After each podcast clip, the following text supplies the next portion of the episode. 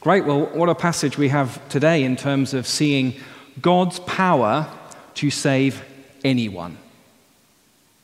Lydia, this businesswoman, rich, religious, this slave girl, poor and oppressed, this jailer who couldn't give two hoots about Jesus Christ.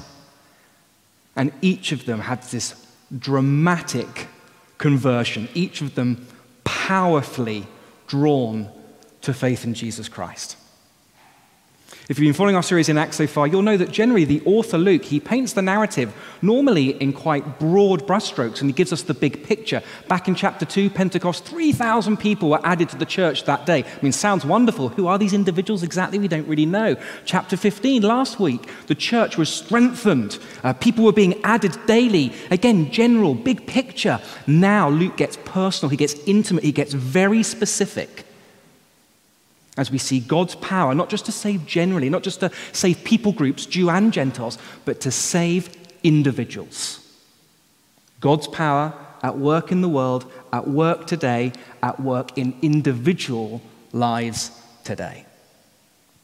I don't know if you're a regular here, a Christian here, you've ever thought to yourself, you know, I can't imagine that particular friend, colleague, ever becoming a Christian. They're just too antagonistic. They're just too anti anything to do with faith or Jesus or religion. Or perhaps you've got a mate and they're just really apathetic. They just don't care. I think you're quite funny for believing this whole Jesus thing today. Where do you start with someone like that? Perhaps you've been praying for years for a close family member, tried to share the message of Jesus, but they just don't care. And the older they get, just the further and further they seem away from Jesus. And you're concerned for them, and you're losing hope with them. Do you have people in your life who you know need Jesus, but you think, no, it can never happen to them? Take comfort, take reassurance from this passage. God wants you to know his power at work today to save anyone. And if you're someone here looking into Christian things, great to have you here. You're really welcome. God has a message for you. He wants you to know God's power to save. Whatever your need is right now, Jesus Christ can meet it. Let's take a look. Let's find this out. We're on 1111 of the Bibles. Three things for us to see. First of all, the Lord's power to open the human heart. Okay, the Lord's power to open the human heart. This is verses 11 to 15 on page 1112. Paul and his companions, they finally arrive in Philippi. We're told in verse 12, it's a Roman colony. It's the leading city of Macedonia. They stay there several days. On the Sabbath, they go outside to find a place of prayer. They sat down, began speaking to the women, and one of them, we're told, is a woman who's a dealer, Lydia, in purple cloth, and she was a worshipper of God. So she has a sense of God, that God is there, wanting to know him, worship him, hasn't met Jesus Christ yet. Look at what the Lord does for her next at the end of verse 14. The Lord opened her heart to respond to Paul's message. So here's Paul preaching, nothing's really happening, and then suddenly the Lord opens her heart so she can see who Jesus really is, fully divine, fully human, see what Jesus has come to do, to save her, to die for her. And she responds by faith, she gets baptized, this church in Philippi starts, she asks Paul and the companions to come back and stay with her, the Lord opening someone's heart. It's a very dramatic, sudden way.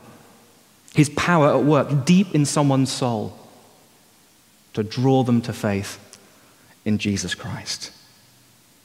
He did it with Lydia. He can do it with anyone today. Speaking personally, I can say he did this with me.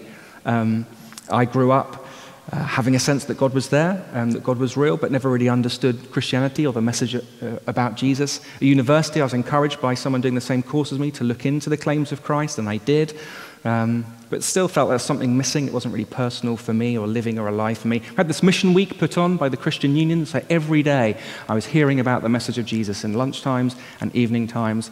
And then one evening, it just felt like the lights were switched on. I mean, it's unique. Everyone's story of coming to Christ, it's unique. So this is what it is for me, not necessarily for you. But I could give you the date, February the 10th, 2000. I can give you the time, around 9:30 p.m. One moment, having a sense that God was there. And then the next moment, oh, this is your world. and you made me, and you made everything. One moment, unsure about the claims of Jesus Christ. You love me, and you died for me, and you're calling me into relationship with you. The Lord opening my heart so I could respond to the message about Jesus. It's true for every Christian believer, even if you are someone here who can't name date or time. For you to be able to say, Jesus Christ is my Lord and I'm following him, that means God has been powerfully at work in your soul, in your heart, in the depths of your being, to open you up to see, yes, this is who Jesus is, and I'm going to follow him today. You might not think you're very special, but if you trust in Jesus Christ, you are a living miracle. The power of God at work in you to draw you to faith in Jesus Christ. And look, the Lord can do this with any person at any time. I think I've shared a story of my grandma before, so some of you heard this, but let me share it again. My grandma had a religious upbringing, thought she was good enough for God, wasn't interested in hearing about Jesus from me after I'd become a Christian at university. My grandma just grew old over time, got very frail, contracted Alzheimer's, was slipping in and out of consciousness in the final days of her life in hospital. I had an opportunity to see her and was able to open up one of the gospel stories, share the message of Jesus with her, and it seemed in the final few days that the Lord just opened her heart. I said, Grandma, do you believe this? And for the first time in her life, she nodded her head and said, yes, I do. The Lord can open a heart to receive Jesus. Any person, I'm not saying that's always going to be the case for family members on their deathbed. I'm saying, do you see the Lord's power at work? Do not limit the power of God at work in the world today. He can open people's hearts as easily as you and I can open our eyes. That is the Lord we follow. So please don't give up on your friends, your colleagues, your family. Let's keep holding out the message of Jesus to them.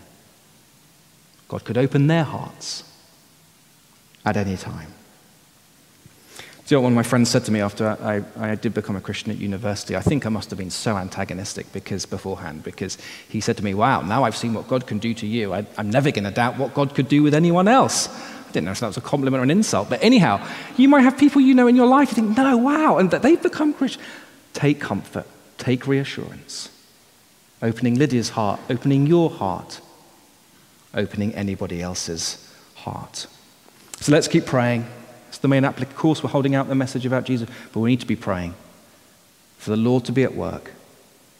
Let's keep praying for our friends and family who don't know Jesus. Let's pray the Lord would open their hearts. Let's pray each day for someone who doesn't know Jesus. Let's cry out to the one who is powerful enough to open hearts and draw people to faith in Jesus Christ. And look, if you are someone here looking into Christian things, and perhaps you do have a sense that God's real, but you're unsure. Perhaps you do find Jesus quite interesting and quite compelling, but there's something holding you back. One thing you could do is ask God to open your heart. Say, Lord, help me to see, help me to believe. I need your help with this. Make me a living miracle. God loves prayers like that. Prayers that flow from a contrite and humble heart. Ask him to draw you to faith in Jesus Christ. That's the first thing to see, the Lord's power to open the human heart. Secondly, the Lord's power to deliver from spiritual oppression. Because in verses 16 to 18, Paul and his companions, they're heading back to this place of prayer where they met this woman Lydia that had a good response. They're going back a second time. But this time they meet this female slave who we're told in verse 16 has a spirit by which she predicts the future. She earns a great deal of money for her owners by fortune-telling. And she's following Paul around, and she's shouting after him, these men are servants of the Most High God who are telling you the way to be saved, which is a true statement.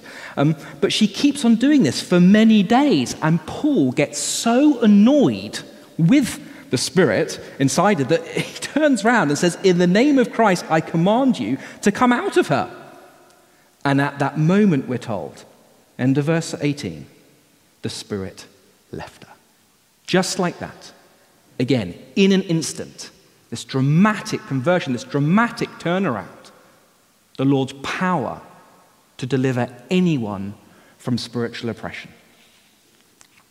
Let me just say a quick side comment here. We're not told explicitly that this person, the slave girl, puts her faith in Jesus Christ. We do get that before, by the way, with Lydia. She believes. We see it afterwards in a moment with the jailer who's believed and baptized. So I think, therefore, because this incident comes in between these two, we're meant to infer that she joins the Philippian church as well. Either way, what can't be denied is the power of God to release her from spiritual oppression. Now, I say there can be no doubt in it. It could be that some of you have switched off here and just dismissed this story straight out of hand because we're talking about a spirit, an evil spirit inside her, and it got sort of getting exorcised out of her, and you think, what, do we believe in this today? Isn't she just mentally unwell? Let me just say a few things on this. Even if it's the case that she's mentally unwell, isn't it pretty impressive the way God, Jesus Christ, heals her straight away anyway? But I don't think that this, I think what's going on here is more than a mental illness, not least because Luke, the guy writing Acts, is himself a doctor. He's very clear on the difference between mental illness and spiritual oppression, demon possession, even though the symptoms of that can often be similar. If any of you have dabbled in the occult, if any of you are from African backgrounds, you know about witch doctors consulting spirits, you know about child sacrifice that goes on even today, you probably have no problem believing in what's gone on with this slave girl here. And even for us in the materialistic Western culture where seeing is believing, sometimes we're trying to explain like all the evil in the world and just some horrific stuff that happens, like with the human trafficking, and you heard about all those people dying in the truck in Texas, and we want to just try and, is natural explanations enough for this? It's almost like pushing beyond it to some personal evil at work in the world underneath it all. And Jesus Christ says that that person is the devil. Jesus spoke very openly about this, that the devil is real. And he's at work in the world. Jesus called him the father of lies. And one of the greatest lies the devil's got people to believe today is that he doesn't actually exist in the first place. Spiritual oppression doesn't just have to be demon possession. Spiritual oppression can be believing any lie of the devil. Lies like you're worthless. Lies like no one can love you. Lies like this life is all there is. There's no heaven, no hell, no judgment. You determine truth for your life. Your feelings determine reality. Whatever the spiritual oppression we see today, in London, in Africa, wherever, Jesus Christ, the name of Jesus Christ, is powerful enough to set us free. I was told a story just this week about someone who was caught up in drugs and very powerfully was set free from experience with the Lord, and put his faith in Jesus Christ as now being ordained into the Church of England. I know someone who was so addicted to drink and alcohol, their family, their career was in jeopardy. Went along to Alcoholics Anonymous, step one, you are powerless to beat this addiction yourself. You have to look beyond yourself to a higher power. This person received this dramatic, powerful experience, set this person free from the addiction. And now she's coming along to church. Any lies of the devil that you might be believing in now, you are worthless. No one, Jesus Christ has come to die for you. He loves you. He rose for you. He is coming back for you. The truth of Jesus Christ can truly set us free from any spiritual oppression we may be facing right now. And this is such good news. This is such good hope for ourselves and for others. Ourselves, whatever addictions we may be trapped in now, the opinions of others, literal addictions, gambling, pornography, drink, drugs. Whatever it is, Christ can truly set you free. Pray to him, Lord, set me free. Deliver me. I need you. And this gives us great hope for others. Never think that any of your friends, your colleagues, they are too far gone, they are too lost in an addiction, in the lives that they're living in and believing. Pray for them. Say, Lord, set them free. You've set this slave. I know you can do it. Deliver them too.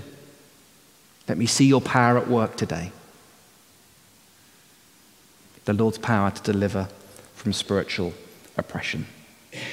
Which leads us, thirdly and finally, to the Lord's power to ordain anyone to hear about Jesus. That's a little bit clunky. What do I mean by that?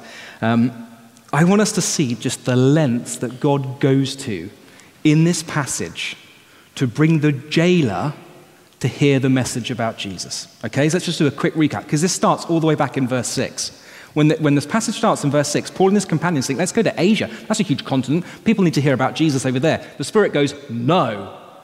All right, let's try Bithynia. No. Then Paul gets this vision of a man in Macedonia saying, come over here to help us. So off they go to Philippi, which is in Macedonia. Do they meet a man? No, they meet a woman, Lydia. All right, God opens her heart. Great news. She's responded to the message about Jesus. Let's go back there the next day. They meet a slave girl. Really annoying Paul. By the way, Paul's not Jesus, right? Jesus is sinless. Paul does sin. I think Paul's really annoyed here, right? Just drives the spirit out of this woman, the slave girl. And then the people realize they've lost their money, so they get really annoyed with Paul and throw him in prison. What happens next? God sends an earthquake. The prison doors fly open. The jailer's now really worried because he's meant to guard the prisoners and he at pain of death. He thinks they've all left, so he thinks he's going to die. He's going to kill himself. Paul goes, no, hang on. We're still here, singing heart hymns and songs, even though they've been put in stocks. And so the jailer falls on his knees, bewildered and trembling, going, what must I do to be saved? And Paul shares the message of Jesus with this individual jailer. It's just the chain of events. Such as this one person, this one individual, gets to hear the message about Jesus, have his life changed for eternity. Do you realize the lengths that God has gone to for you, personally, individually, to hear the message about Jesus? You hear for the first time, you're hearing this message for the first time. God has ordained it. What's brought you to London? Work, study, God's ordained it. You hear through Inspire English, you Google us online, as a friend invited you along today. God wants you to hear the message about his son. You, individually, specifically. Those of us who are regulars here, perhaps we've forgotten just the joy of being a Christian, the joy of what the Lord's done. The chain of events in your life. Did you grow up in a Christian home with a mum or dad that nurtured you in the Christian faith, prayed for you, modeled Jesus to you? Do you have a friend at university who just happened to be in the same course as you, was a Christian, shared the message of Jesus with you? Was it work that brought you here to London, here to this church? God has ordained it for you to hear the message about Jesus Christ. I think most of us know doctrinally that Jesus Christ has come for everyone. But do we know experientially just how personal, specific, intimate that is? That God wants you to hear, you to respond, and you to come to faith in Jesus Christ. Well, what is this message? Let's make sure we're all clear on this, because people get this wrong today and Christians can often forget it. What must I do to be saved? The jailer says. How does Paul respond?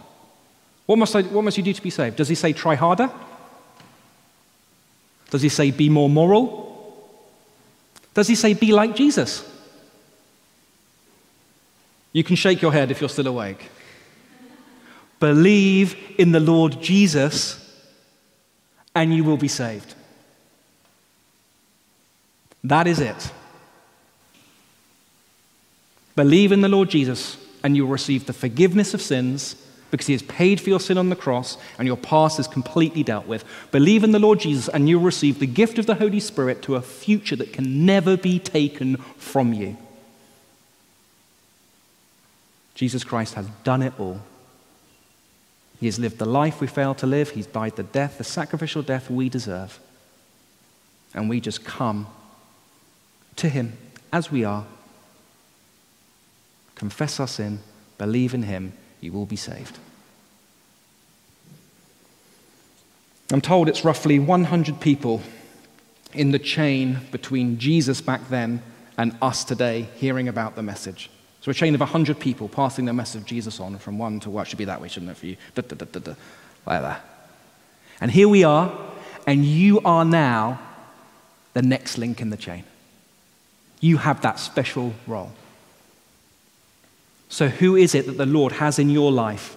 A neighbor you live next to, a colleague you work with, a friend you bumped into, stranger you met on the bus, the tube, on the way. Who is it that the Lord wants you to share the message of Jesus with in the week ahead? Let's be sensitive to the role of the Holy Spirit. No. No. Yes. Okay. Might not be an earthquake this week, but who knows? Might be some opposition. Might be some difficulty. Nothing's gone wrong. Look how God was working it out here for the jailer. Let's be bold in who we're showing the message. Sometimes we think, oh, not them, well, I'll try that. You know, no, try anyone. The Lord can open a heart just like that, can set free anyone from spiritual oppression. So let's be going out there, praying, praying, praying, bold, sharing, sharing. God's power at work today to save anyone. Let me pray that for us now. Let's pray. Father God, we thank and praise you for this part of Acts, these wonderful little three vignettes, these little conversion stories of Lydia, the slave girl, the jailer, such different people, such different backgrounds, but you powerfully at work in each of them, drawing them to faith in Jesus Christ. We know you can open any human heart. You've done it for us if we're trusting in Jesus. So please reassure us of that reality, the wonder of what you've done for us and the call you give us to keep praying. For those that don't know Jesus, to keep sharing the message with Jesus so they can know his forgiveness, know the meaning of life, which is relationship with him. And please send us out as a church to do that in the week ahead. To your glory, amen.